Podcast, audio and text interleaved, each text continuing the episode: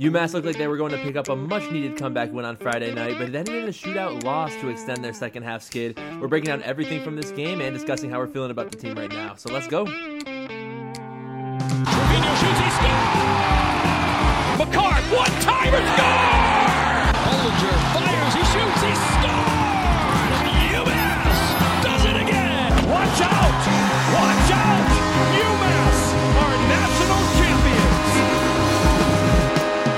High character. Hello, everybody, and welcome to episode 105 of High Character. UMass only had one game this week, and it was a somewhat disappointing 3 3 tie.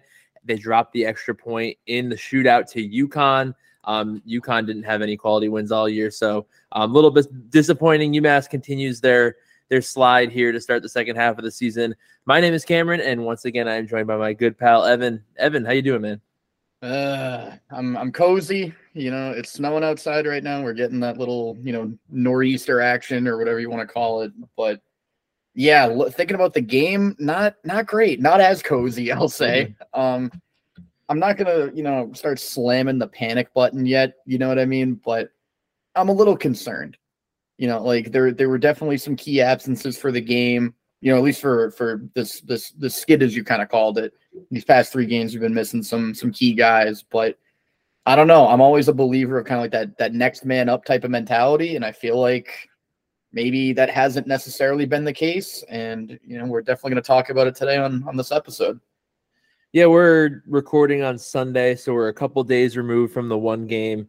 Uh, kind of had a chance to to soak it all in, and I gotta say, I'm not, I'm not feeling any better, honestly, than I was feeling Friday night. Um, just just thinking about things about uh, the way that the defense played for a lot of this game. Uh, I don't know. I don't know if you've had any epiphanies over the last couple days thinking about this one. No, nothing's really changed in my head. Like I'm definitely still kind of in the, you know, again, not slamming the panic button per se, but like fingers fingers hovering over it. You know what I Mhm. mean? Like we're we're getting around around that time. Like, you know, if you look at kind of the stretch of the games when we were kind of thinking about like, you know, the schedule preview episode that we were doing, I'm pretty sure I said on that episode we're we're looking at like the beginning of a big win streak right here.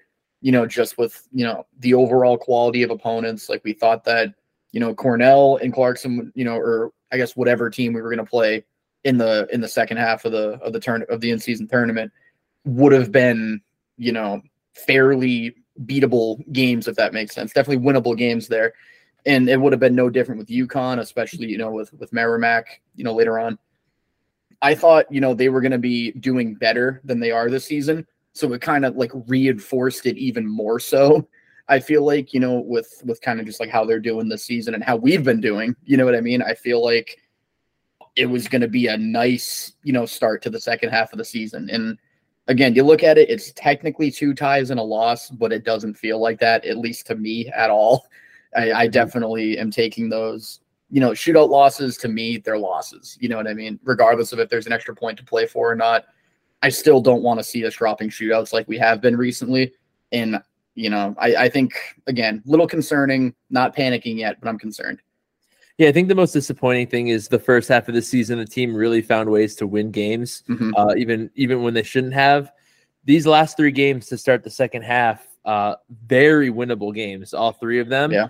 And they just somehow found a way to either not not come back when they could have, or kind of choke it away at the end. So um, there's reasons for that. Obviously, uh, we'll get into the lineup here. Um, a couple guys still at World Juniors. We talked about in the last episode. We were hoping uh, to possibly have Michael Hrabal and Dans Lochmelis back for this game. Uh, Dans actually lost his game in the beginning of the week, and Michael Hrabal won it. So we knew we wouldn't have Michael Hrabal. Uh, congrats to him, by the way, for winning bronze medal in the World Yes, Juniors. sir. That's a big time accomplishment for him. So definitely happy for him there. Um, a um, little bit surprised not to see Dans Lochmelis, especially because Matthew. Uh, what's his last name? Matthew on? Wood. Matthew Wood on UConn. Yeah, he, he played for Team Canada and got bounced the same day, and he was back for UConn. So um a um, little bit of a surprise not to see him.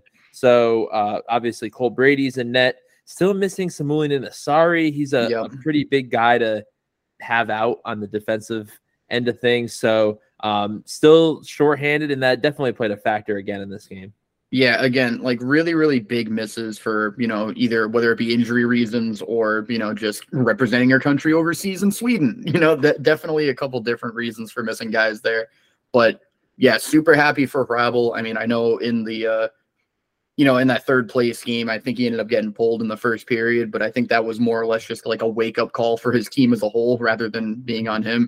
He was basically one of the major reasons why they were even playing for a medal to begin with because they ended up shocking Team Canada. So big time plaudits to you know Hrabal and, and getting a medal with uh, his Czech team. But um, same thing with Lochmelis. I mean, I feel like it kind of makes sense, at least in my mind, that he didn't play I know, you know, you, you look at guys like, you know, like Matthew Wood and, you know, they come back quote unquote on time, if you will. You know what I mean? And if Dans is missing, I'm personally chalking that up to the fact that he had to basically hard carry the Latvian team. You know, he was the guy. He was playing top line minutes, you know, basically the entire time and having to be the guy that was, you know, he was probably taking checks. I think he gave out a check too, which I think led him to get suspended. But point is, he's out there, you know, banging bodies, scoring goals, doing the most. And I feel like that's going to have to weigh on a guy. You know what I mean? I'd rather us have 12 bodies that are at 100% fitness rather than 11 bodies and have one guy be at like 75%. You know what I mean? It's just, I'd rather have the energy going into the game, which unfortunately didn't work out in our favor. But I like the thought process of keeping him out personally. Yeah, you mentioned energy. Um, kind of was hoping for a lot of that for UMass mm-hmm. at the start of this game, just considering how the last game in Lake Placid ended against Clarkson. Just a really disappointing outcome there. You hope to see high energy to start, and I guess I would call it sluggish how UMass came out in this first period. Um, it's how it looked to me. A lot of defensive miscues here in this first uh, this first period. UMass's first power play of the game, they gave up uh, one or two breakaways and then another two on one, uh, yeah. all on the same power play, which was really disappointing. Um, having the the power play give up a shorthanded goal against in the last game as well. So uh, there there were no goals in this period, but I really didn't like the effort personally.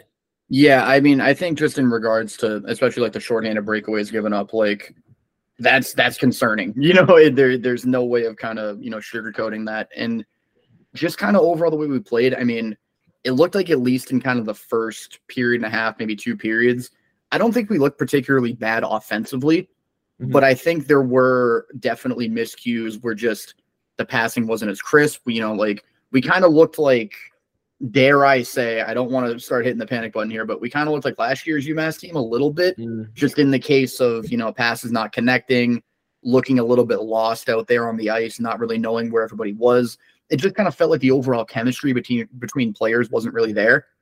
Obviously, it started to pick up a bit more, you know, as the game went on, which is an encouraging sign. But if you want to be a top level team in Hockey East, you got to be on your game all three periods. I feel like we've stressed this a ton throughout mm-hmm. this season. You know, we've we've talked about this team as being a third period team a lot, and that can be a great thing because at the end of the day, if you're getting results, that's totally fine. But when you have games like this in the games over the past couple, you know, a couple weeks now, where we haven't been getting the results, where we have been looking good in the third period, but it hasn't been enough, you start to think, you know, how much different could that game have gone if we were able to play all three periods to the way that we could, you know, and that's kind of where where my headspace is at right now. It's just I'm not I'm not particularly impressed with just kind of how we've been opening games recently you know, mm-hmm. Uh, where, you know, it's great to have that third period and, you know, we can always kind of, I guess, outlast the other team. And then we always think like, oh, if the game goes to overtime, if we just had an extra five minutes of five on five, we would have won that game. Like we were thinking that about the Cornell game. I feel like we could have potentially said that about this UConn game as well, but you still got to show up all three periods if you want to dominate a game. And we haven't really been doing that recently at all. For sure. And, and one thing I noticed a lot in this first period, um, it ended up being the case for the full 65 minutes of this game, is UConn really outclassed us with their speed. Um, mm-hmm. That's why I, that's why I started this out saying sluggish. It seemed like we were getting beat to the puck, yep. or uh, just kind of blown past in the neutral zone quite a bit. So that was uh, not not something specific to the first period. That kind of lasted the whole game. But um, UConn committed a roughing penalty with 20 seconds left in the first period. So UMass started the second on the power play. Um, and this power play looked much better than that first one in the first. Um, we see Scott Morrow end up with the puck. He dishes it off to to Jack Musa, who kind of has his back to the net um, as Morrow is passing the puck. Uh, he turns and fires a one timer, picks the corner beautifully um, to make it one nothing, and just a, a really pretty goal from Musa.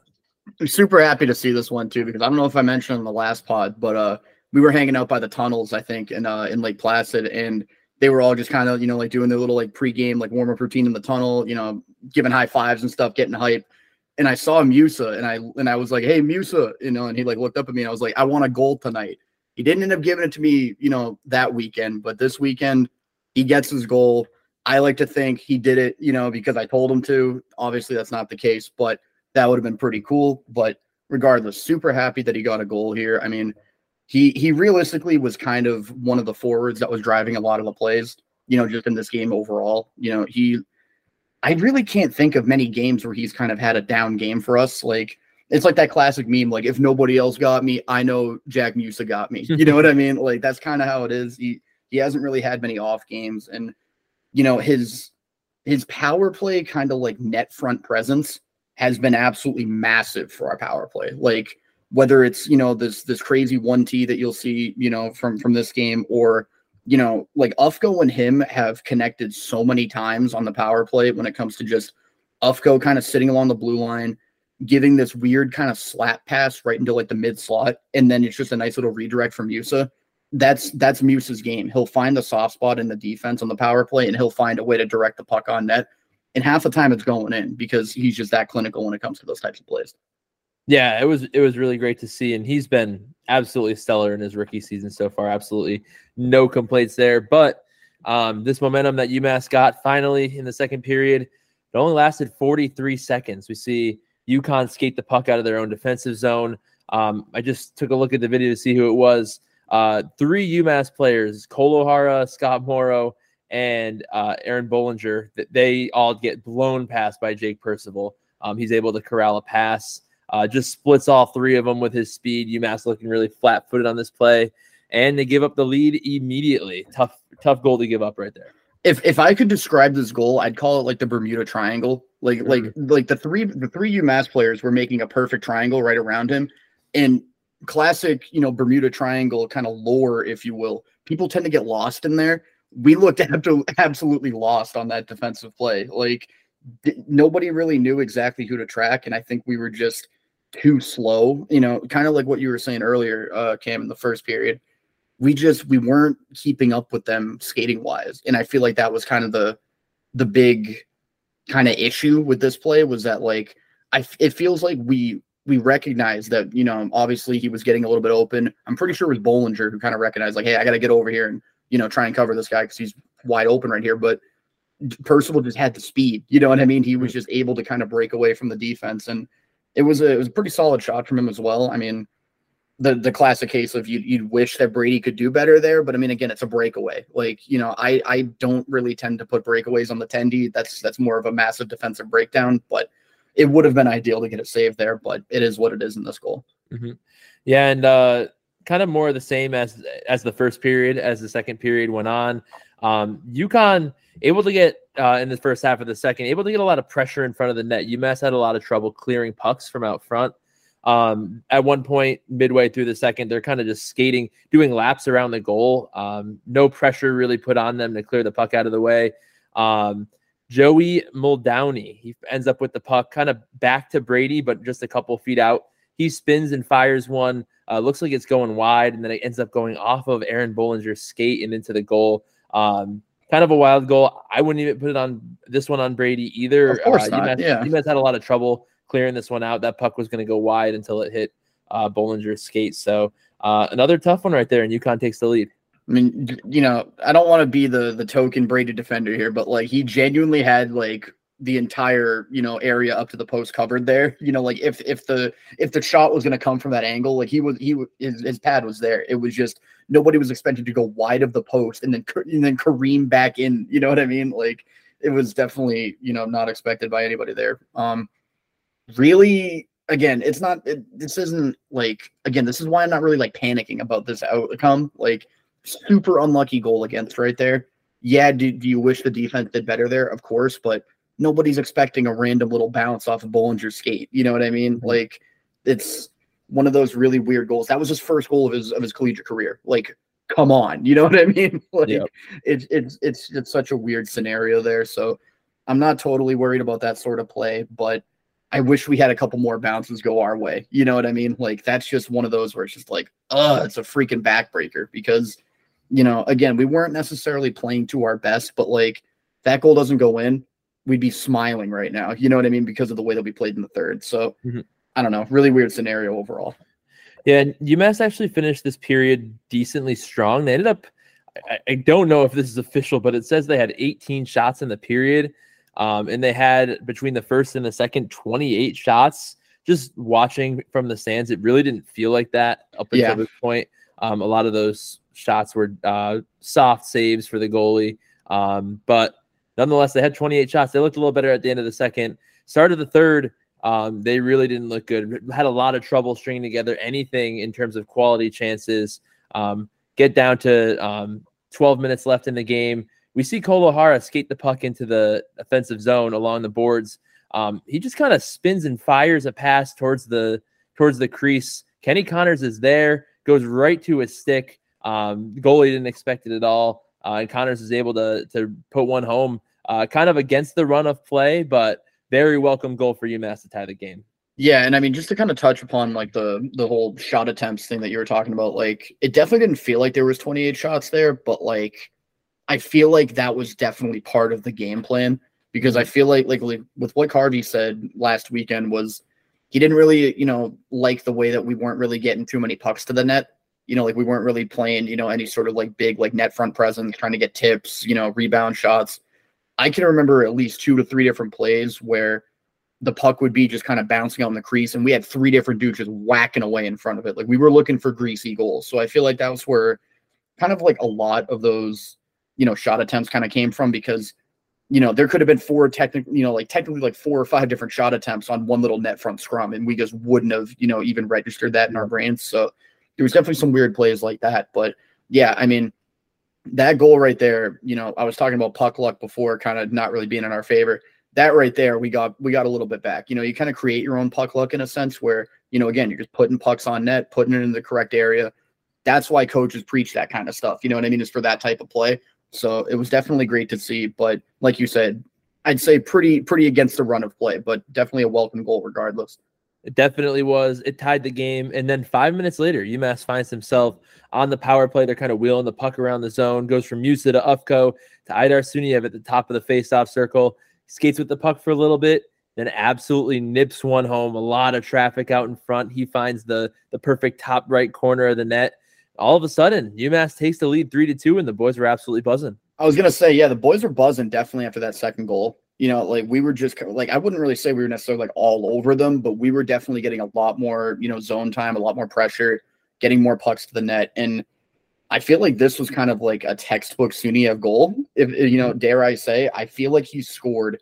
I think that was his eighth of the season. Correct me if I'm wrong. And if I mean, if if that was his eighth, I want to say at least three or four other goals that he scored have been very similar to that. You know, just kind of dancing around the blue line on the power play, finding you know the kind of the the space in to get a forehand shot off, and just somehow finding that twine seeking missile that'll just you know maneuver its way around you know multiple bodies in front, and it hits the back twine. You know that's been one of you know the the best parts of his game realistically. Like he's a decent playmaker.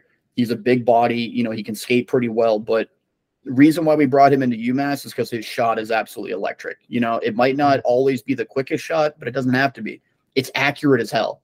You know, it didn't matter if that puck was going three miles an hour or 83 miles an hour. With that much traffic in front and the 10 not being able to see, it was going to find its way in regardless. So, really, really good shot from Suniev there. And I feel a little more vindicated by saying that he was very well potentially going to be our top goal scorer this season. I think he's tied right now for first because Mhm. I'm actually getting it put He's up right tied. He's tied it with Musa for eight Yeah. goals.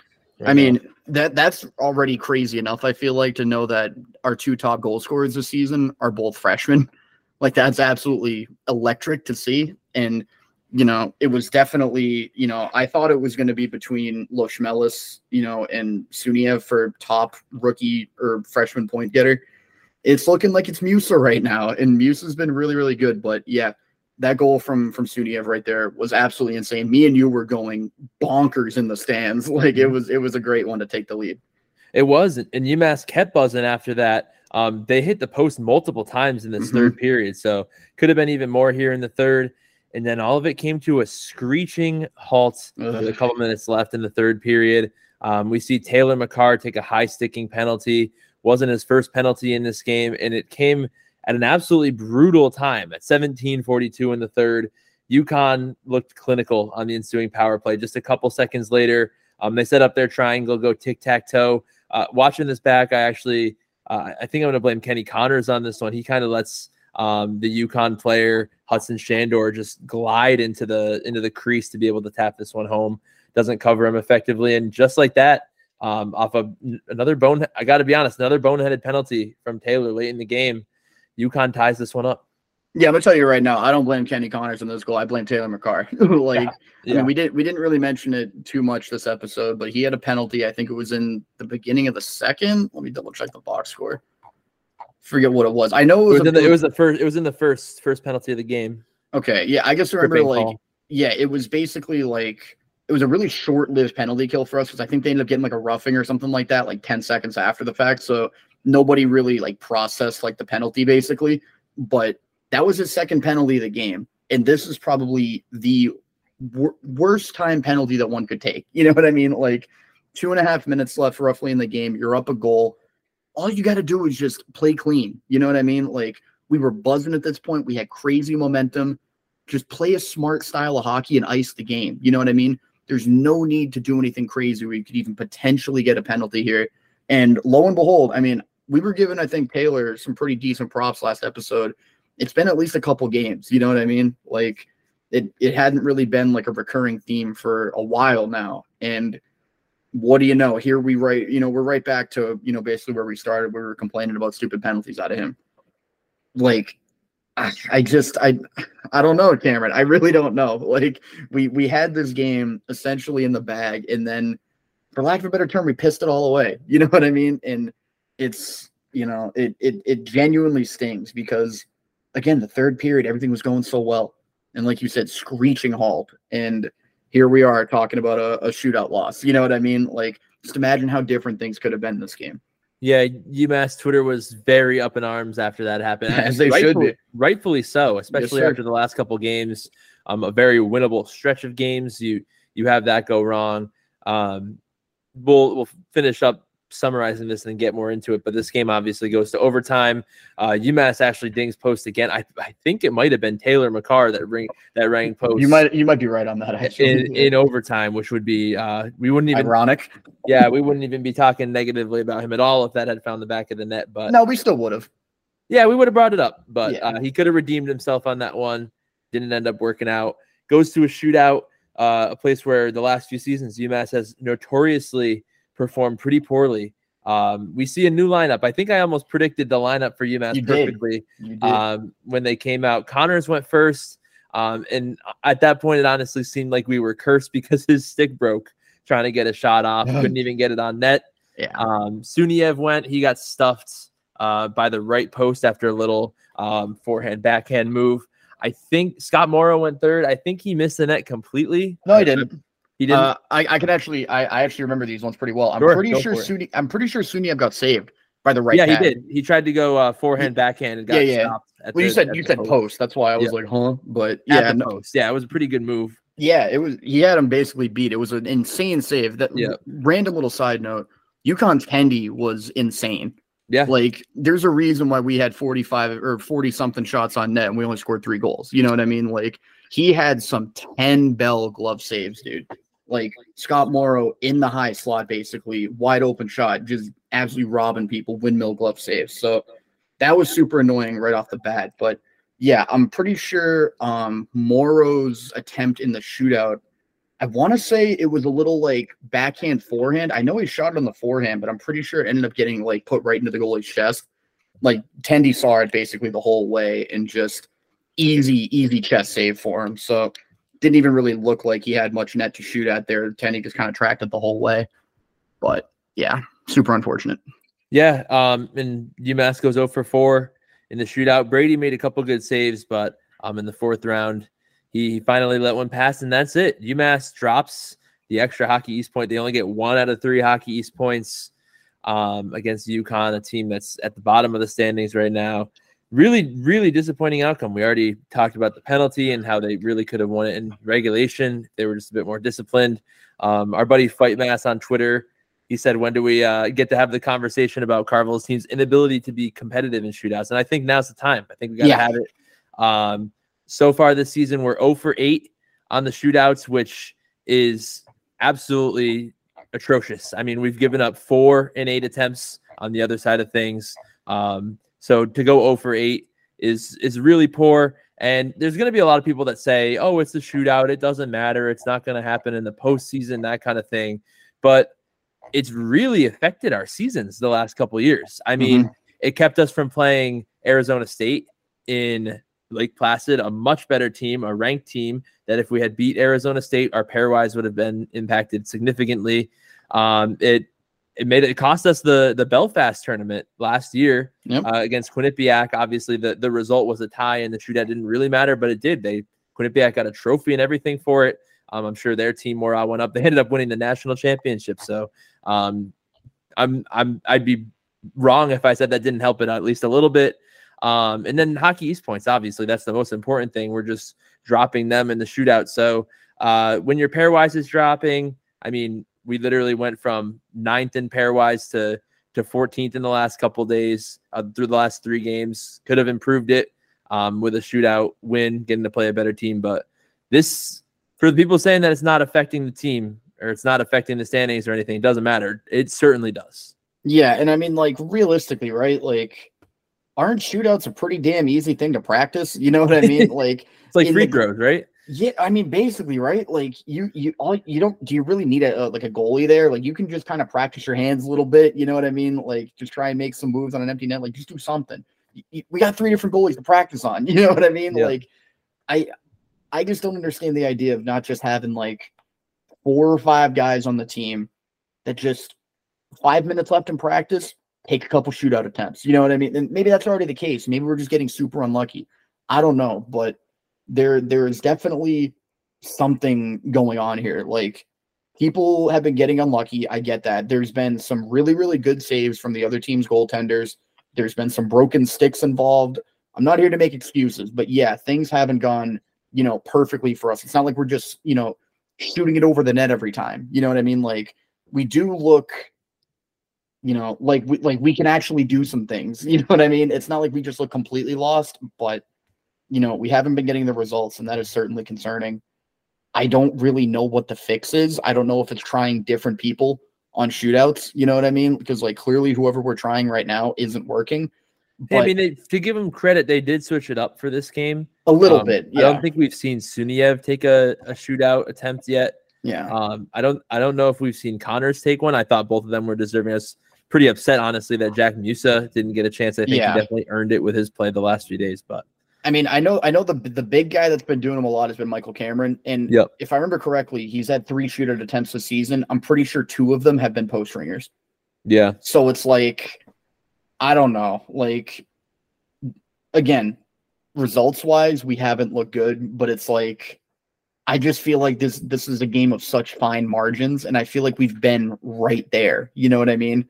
Like, you know, if if you're just a millimeter over, you know, to the left or to the right or up or down or whatever, we we might have two extra points. You know what I mean? Like, who knows?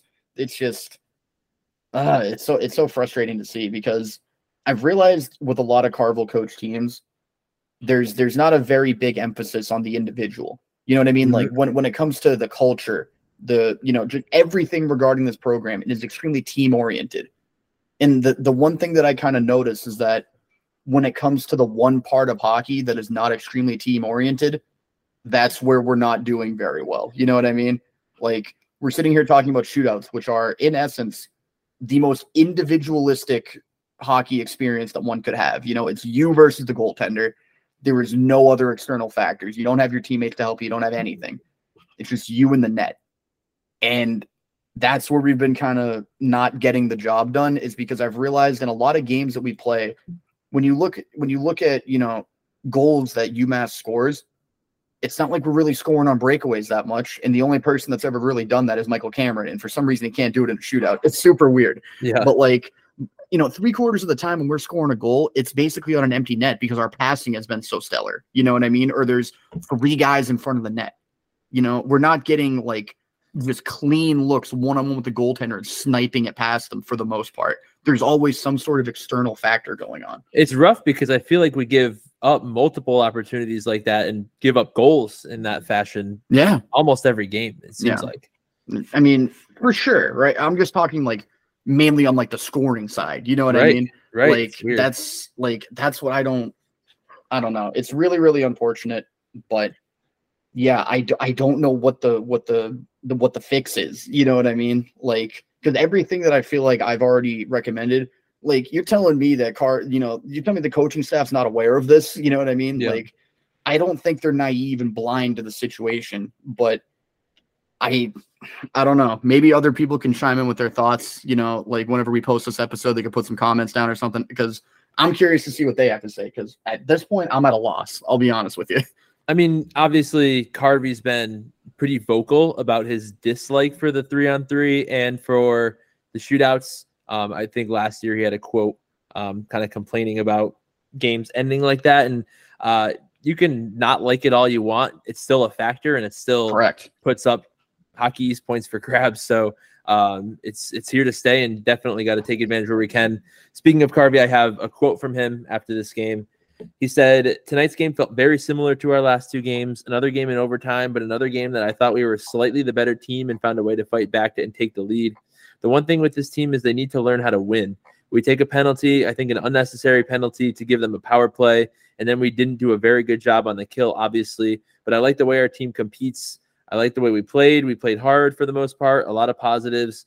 We are missing three really important players on our team right now, and this is the stretch where we knew we weren't going to have them. And I think we're probably a difference, but I like the way our team played tonight.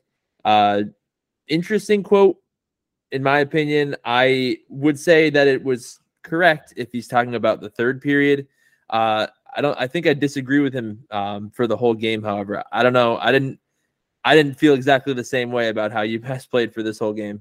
I mean, look, if I'm a coach, right, and if I'm here to give to, to give you know a quote after the game, if I'm in Carvel's shoes right there, I get what he's saying. Right. like it's not like this was an effort issue. You know what I mean? Like we saw the, you know, everybody was finishing their checks. They were playing Well, hard. It was Like- defensively at a couple couple moments. I don't think it was. I think it was a it, like. There's a difference between having issues with effort and having issues based off like you know defensive misreads and mental errors. Yeah. It's not like somebody was just being lazy and that was the reason why we were getting scored on. You know what I mean? Like the first goal, defensive miscue. You know, Morrow clearly thought that Bohlinger had the guy. Bohlinger thought that Morrow had the guy. It is what it is. You know, second goal, really crappy bounce in front of the net. Nobody can plan for that. Mhm. You know what I mean? And then the third goal, that's Taylor Makar being a dope. You know what I mean? That's not in that could be considered a lazy play in theory because he could have just hustled back instead of trying to high stick the guy. It is what it is. But my point is is that it's not like we were playing we weren't playing slow on purpose. We weren't playing with a lack of energy. We we were trying to win this game. You know what I mean? Like the boys Yeah. were giving it all. You can't fault the effort. The execution wasn't necessarily there, but the effort was sure as hell there. So I understand where Carvel's coming from. You know, it's not like he was disappointed with the way that the team played. He's disappointed in the result, but not mm-hmm. with the way that the team inherently played. I feel like there's a difference there. You can be happy with how your team played and be, you know, unhappy with the fact that we lost in a shootout. You know what I mean? Like Yeah. again, two minutes left in the game, and that's where we screwed up. And that's, you know, it turned a regulation win into a shootout loss.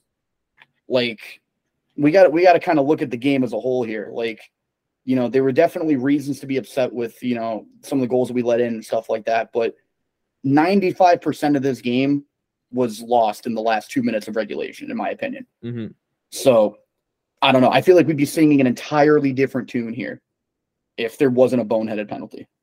I think it is worth saying um, UMass did get pretty lucky at times. Uh, they were also unlucky at times hitting the post and stuff like that. But um, many occasions throughout this game where it seemed like UConn had a wide open net with the puck on their stick and they just flat out missed the net by like three feet.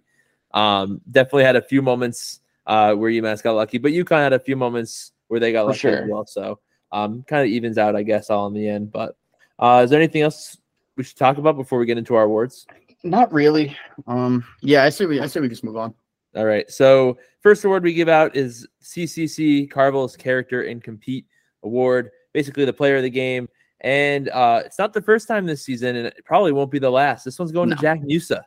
Um, he got you your goal that he promised you, just a game late, but uh, that's totally fine. A goal and an assist. He was a really eh, powerful presence out there on the ice. I love having him out in front of the net, tipping pucks, um, screening the goalie. He's just been an absolute joy to watch this year, and so excited that he's just a freshman. To be honest, it's going to be fun watching him for the next few years. Jack Musa is him. Yep. I think we can say that pretty definitively. I mean, you know, the things that he's done on the ice so far this season, it's not like this is one of those just like crazy fluke things where like the player gets hot and they're just going off on a tear. Like he has shown quality in basically every single game that he's played. You know what I mean? Like he has been a dominant factor, especially with I know I don't want to say like limited minutes, but like, you know, he's been shuffled around the lineup a little bit. He's basically playing, you know, depending on how you want to think of it, you know, he's basically on like I think the third line, you know what I mean? But we tend to roll the lines fairly, you know, like evenly, I guess. So it's not like he's getting like diminished minutes, but Mhm. you know, he's he in the in the time on ice that he's been given, he's been absolutely killing it. And very, very happy with the way that he plays. He plays with speed. I think his the best part of his game is just the overall finesse. He's very agile on his skates. He has very, very quick hands.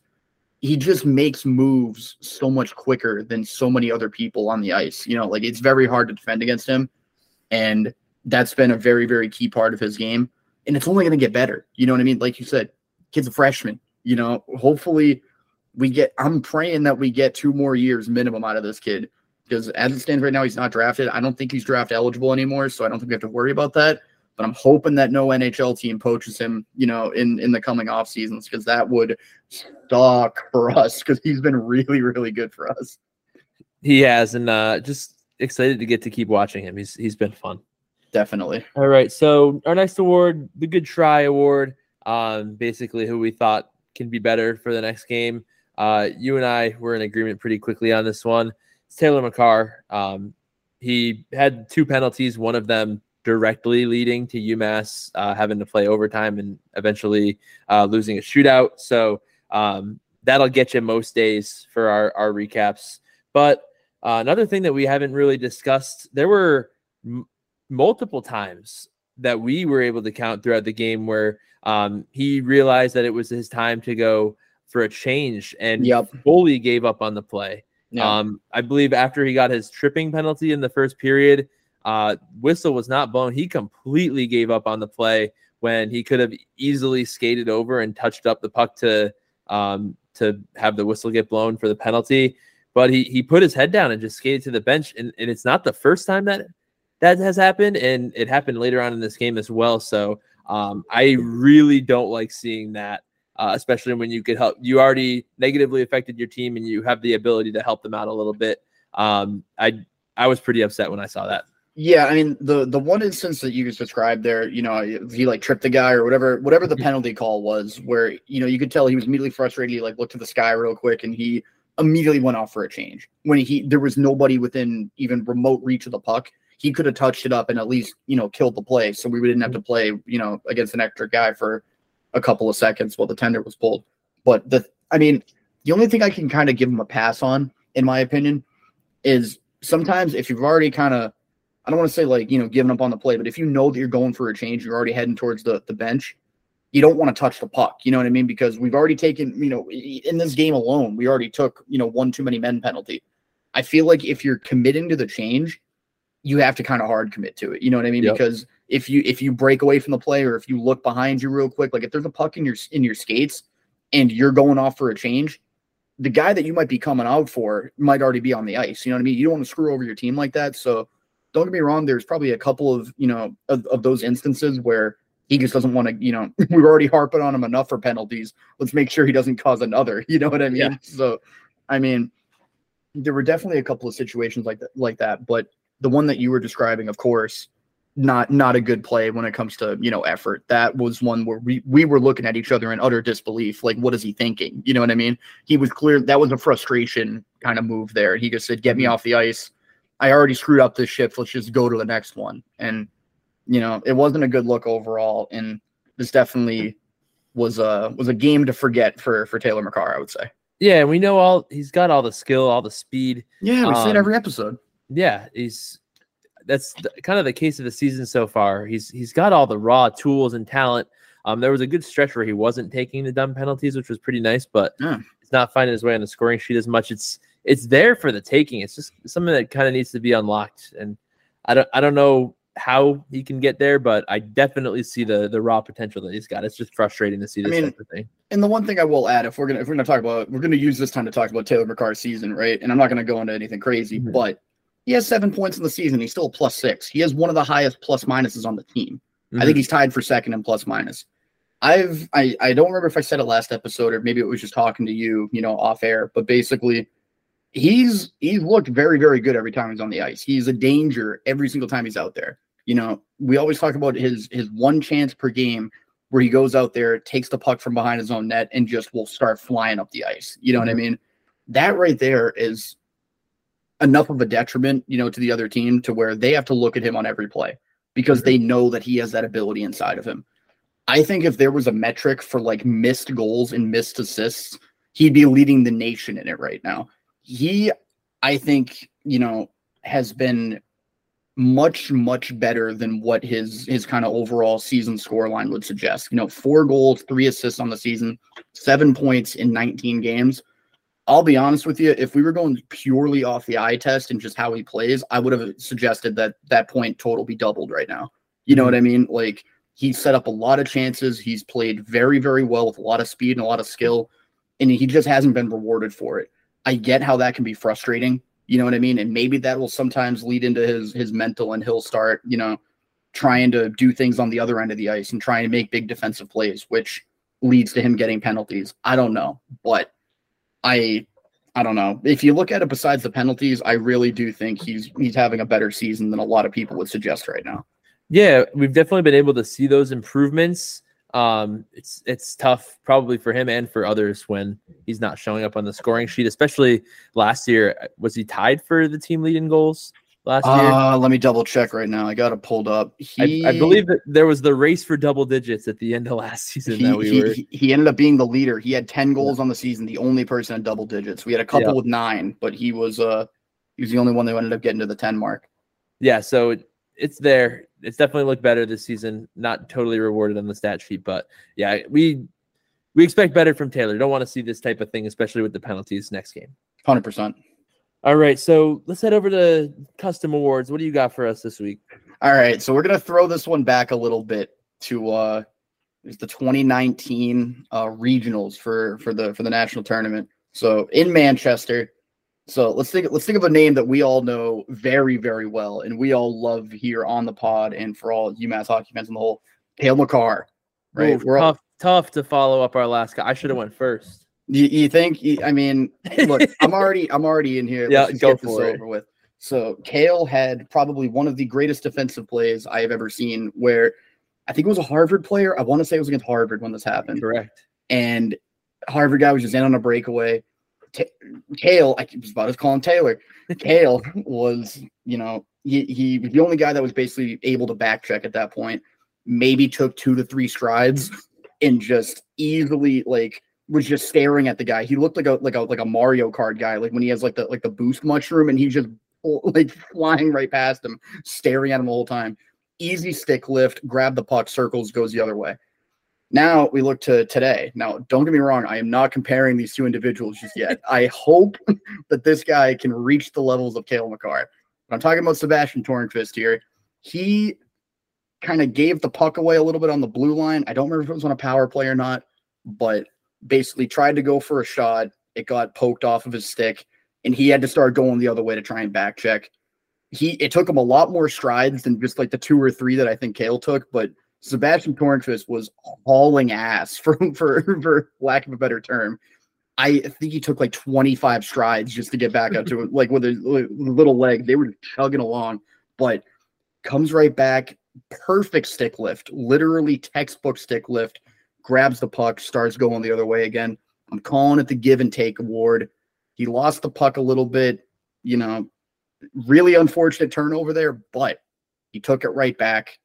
He he rectified the situation, and it reminded me of one of the one of the UMass greats. So I figured we'll give him a little bit of a shout out for great hustle play, great skating, great stick lift, and you know fixes up an error because we were talking about those defensive turnovers in breakaways basically all game. That could have been one more if it wasn't for Tornquist coming back. Yeah, if uh if Cale's play that you mentioned there was doing the right work to get the right answer, Tornquist did the wrong work, got the right answer. There you um, go. The, the turnover, uh, hauled it back over there, but he's able to get a nice chase down back check, uh, stick lift. So yeah, good good award there. Good effort from him. Um, after giving up the puck, I guess he ends up net neutral on that play, but really Yeah. nice looking play on the back check for sure. Yes, sir. All right. Uh, I am going to be giving out the He Should Have Been There award. We have World Juniors uh, that just finished up. Dans Lochmelis played for Team Latvia. Michael Hrabal played for the Czechs. And another guy that should have been there for UMass but wasn't, Aydar Suniev. Uh, he's Russian. Um, Russia's not able to compete in international tournaments right now uh, for obvious reasons of things going on in the world. Um, so Suniev didn't get the chance to represent his country. He absolutely would have been playing for that team if they were able to compete.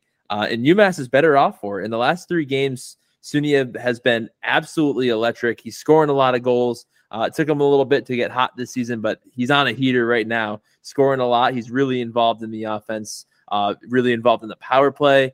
He's been very, very fun to watch, and um, unfortunate situation for why he wasn't able to to play for a medal in World Juniors. But we're we've been lucky to to take advantage of that situation at UMass. Yeah, super happy that he's kind of still with us. Obviously, it's a little selfish, but like, Mhm.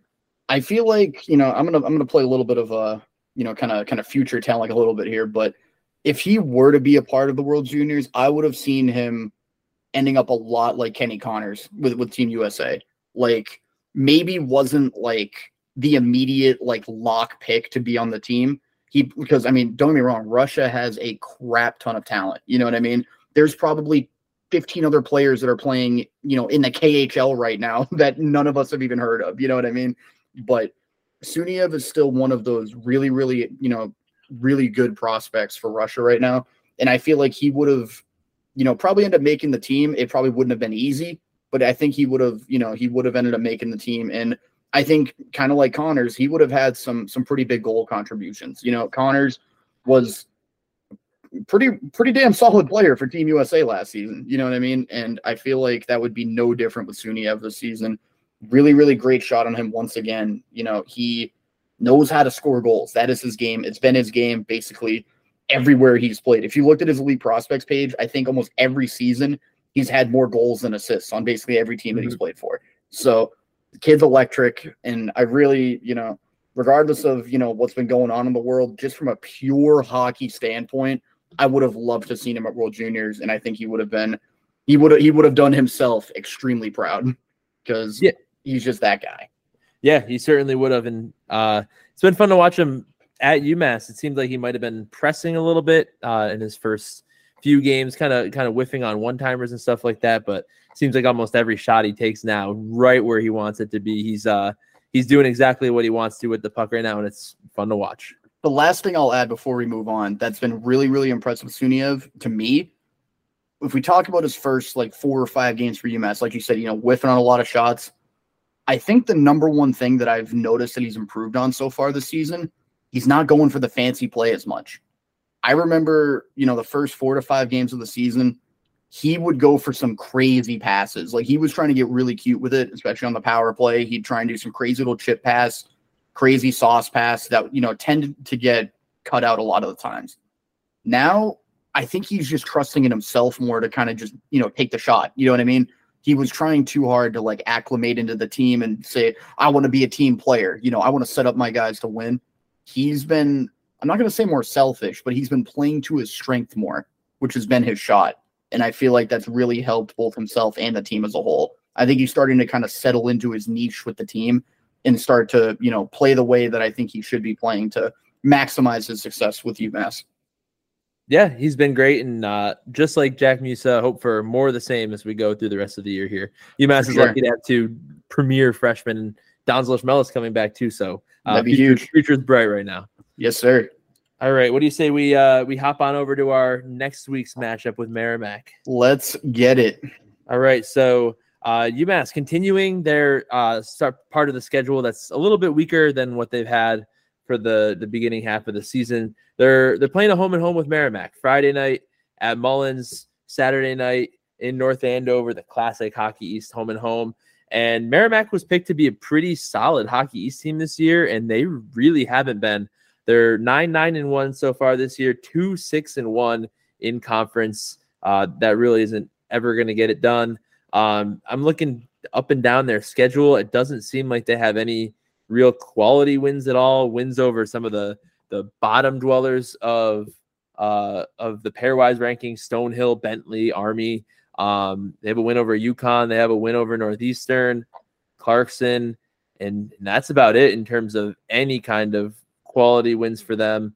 Um, really not playing like they expected to this year, especially having a great year last year. So um, I think, especially after UMass's slide recently, um, it's it's four or five points, or I'm I'm panicking to be honest. I mean, yeah, I'm hoping for a sweep here. And you know, the the number one thing that kind of sticks out to me, just looking purely at like the player stats, like if if you were to compare like you know like the elite prospects, like you know stats page for both teams, they look very similar to one another. You know, two guys with over 20 points, and then it drops off a little bit. Two goalies that have been splitting a lot of time between each other, and have both had, you know, like Zach Zach Borgiel for uh for um Merrimack has been very solid so far. I mean, 242 goals against average, 916 save percentage. It's pretty solid numbers. Better than what we have, you know what I mean? Like with with how good we've been talking about Michael Hrabal playing, realistically, man, his stats don't look that that, you know, that that good. You know, he's rocking a 267 goals against average and a 905 save percentage. That's fine. That's probably what any NCAA team would expect out of their starting tendy right now. But I feel like eye test wise, Hrabal's been infinitely better than that. Mm-hmm. So I don't know what's going on here, but I mean, on paper, Merrimack, at least like pure stats wise, like goalie wise, they got better stats. And when it comes to their skaters, it looks pretty similar, you know, across the board, you know, in terms of plus minus, you know, points and stuff. They know how to distribute, you know, their their scoring throughout their team pretty decently. So I'm curious to see how this weekend goes. But if we want to keep our our tournament hopes alive and keep the pairwise going, it's it's two wins or nothing here for me. Yeah, I, I fully agree. I mean, you look at their schedule, um, their offense has been able to feast off quite literally the bottom dwellers of the country. So um, those offensive numbers and the goalie numbers might not fully represent the team that they're rocking. I'm looking through their cumulative team stats. Uh, they don't look half bad, but take it with a grain of salt. Um, you heard some of their opponents that they've beaten this year for um, some of their nine wins. 3.2 goals per game. Um, pretty good 20% on the power play. Their penalty kill's been decent. Um, they one thing that jumped out to me, they have eight major penalties so far this year in only 19 games. So might be a lot of hotheads on that team. Uh, have to keep an eye out for that in the two games over the weekend. And then uh, pretty abysmal in the faceoff circle. They're down at 46%, uh, a place where UMass excels pretty well. So that's definitely an, an area to take care of business there too. The only thing I'll add though, and you know, I'm gonna say this as respectfully I can as I can, Cam, but I'm gonna disregard like half the stuff you you just said, like talking about like how they haven't really beaten anybody because Mhm. we said that about UConn, and look Yeah. at what happened. You know what I mean? Like what I forget what the exact stat was. What do you say? They didn't beat anybody that was better than like 28th in pairwise or something. Correct. UConn. So I mean, that that got chucked out the freaking window the moment they stepped on Mullins Center ice. You know what I mean? So Yeah. I I wouldn't be shocked if that's the same the same thing with Merrimack. You know, again, we we've talked about it time and time again. Hockey East right now is by far the best conference when it comes to hockey, and everybody's can any, anybody can beat anybody in this league. You know what I mean? And we just saw that two days ago We've been seeing it over the course of this entire season so far. You know, it's been a complete and utter crapshoot. Like me and you, we're a part of like a little uh hockey east like pick'em that we do with some other people. And that's been a complete crap show to try and guess for. You know what I mean? Like Mhm. I don't really think anybody's running away with that. You know, it's been really, really tough to pick winners night in and night out. So, welcome again, welcome to collegiate hockey. You know, like strap yourselves in because it's going to be a freaking ride, dude. Like it's it's it's wild trying to guess these things before the games actually happen. Yeah, it's a very similar, um, pretty exactly to UConn. Uh, Merrimack's. I'm just looking through their their best win was against Northeastern, who's 24th in the pairwise, and their record is six nine and two on the season. So here we go, dude. um very like holding a mirror to each other these uh these two teams so um yeah like i said uh you see all that obviously it doesn't necessarily mean anything uh, to the outcome of the game but just as a umass fan i'm going to be pretty disappointed if umass doesn't come away with uh, a win or overtime wins in both of these games i think it's then i think it's time to start having some real conversations of, of concern for sure Yeah, I mean, to, to wrap that to wrap up that idea, I mean, it's as simple as that. We got to turn a corner here. You know what I mean? Like, if we want to be the team that everybody thinks that we can be, Cardi's been preaching it all season. He says he likes this group of kids. He thinks that this group of kids can go far. Freaking prove it to me. You know what I Yep. mean? We've seen it all, you know, in the first half, but you know, we, we saw that last season. First half of last season was freaking mint. You know what I mean? We were smiling the whole time. And then when we hit this time right here, it all went to crap. So I'm I'm you know, we've been talking about how this team's different and how, you know, we have a different group of guys, different leadership, different goalie, we have different everything. I don't want to fall into the same habits, you know. So we gotta we gotta figure it out and we gotta prove that, you know, we're we're here to stay in the in the top, you know, the upper echelons of the pairwise and the you know the tourney talks and everything like that. We gotta show that we belong. yeah absolutely do uh what do you say we switch this over to hockey east roundup and then get out of here Let's go. All right. So a lot of games on the Hockey East schedule um, for this weekend. Lowell was in Arizona. They played a little midseason tournament. They lost in overtime to Omaha. Omaha's a pretty good team. Uh, and then they got the chance to play Harvard. Lowell beat them seven to four. Uh, take a look at Harvard if you if you're got some time. They're having an absolutely dreadful season this year. Uh, UMass was really lucky to to sneak out of there with the win that they did because Harvard is not having a good year. Um, New Hampshire played Princeton. They beat them five two in game one and three to one, three to one game two. Both of those in New uh, New Hampshire. Maine played Colgate for two games in Maine. Uh, they won the first one three to one. Tied the second one four to four. So uh, pretty not a great outcome for Maine there, who's having I believe end of last week they were first in pairwise. I have to assume that that got knocked down a little bit after that game. On Friday, BU played an exhibition game against Simon Fraser, um, and they tied. Uh, pretty interesting outcome from BU, one of the top teams in the league, um, but just an exhibition, so it doesn't fully affect them much. Uh, Dartmouth went to went to Vermont and beat them four to three. Uh, Vermont was having a little bit of a surprising year, but not a great outcome there, losing to Dartmouth.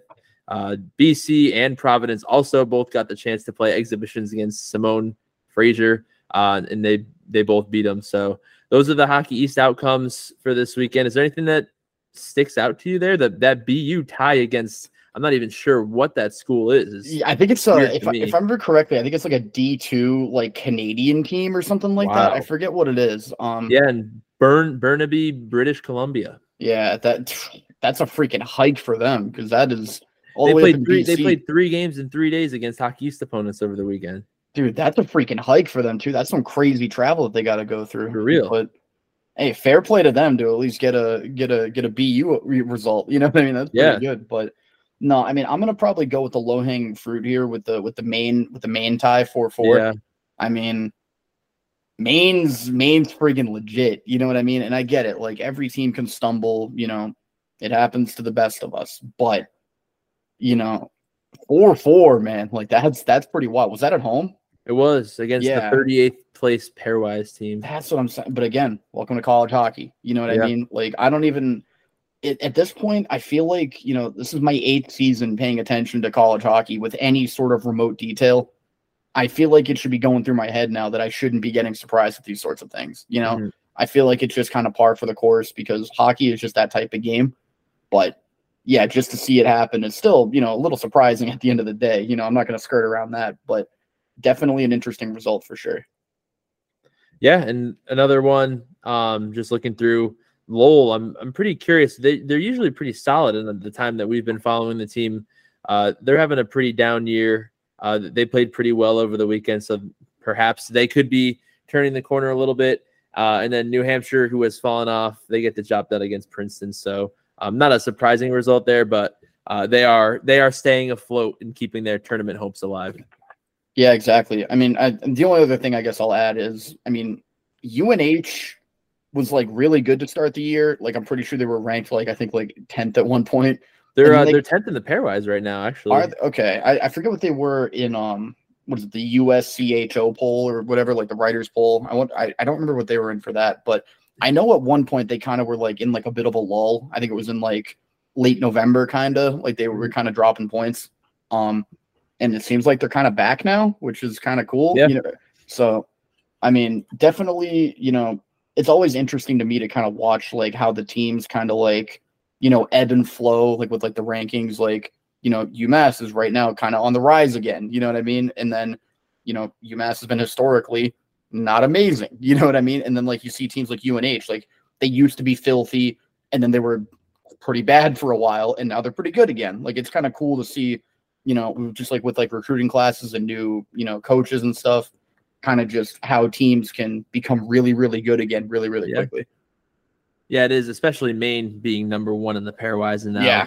Uh, they're three right now, but still really good.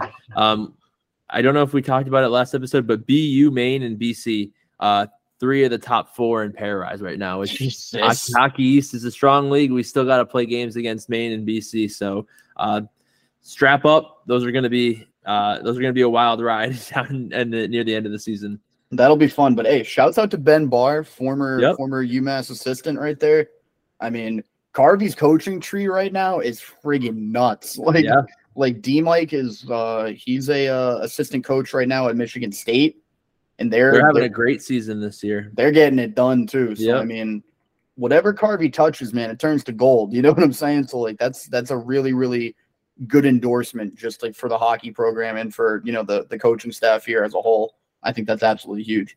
Absolutely. All right, I think that's everything we had. Let's get the job done against Merrimack next weekend. I think there's no excuses there.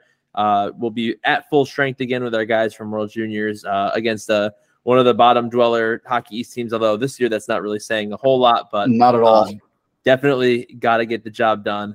Thank you guys for listening. Uh, we'll we'll see you guys again next week. Hopefully, we're we're having a sweep episode uh, after the Merrimack series. So thank you guys and go UMass. Go UMass. Take care, everybody. Let's get back to our winning ways this coming weekend, eh?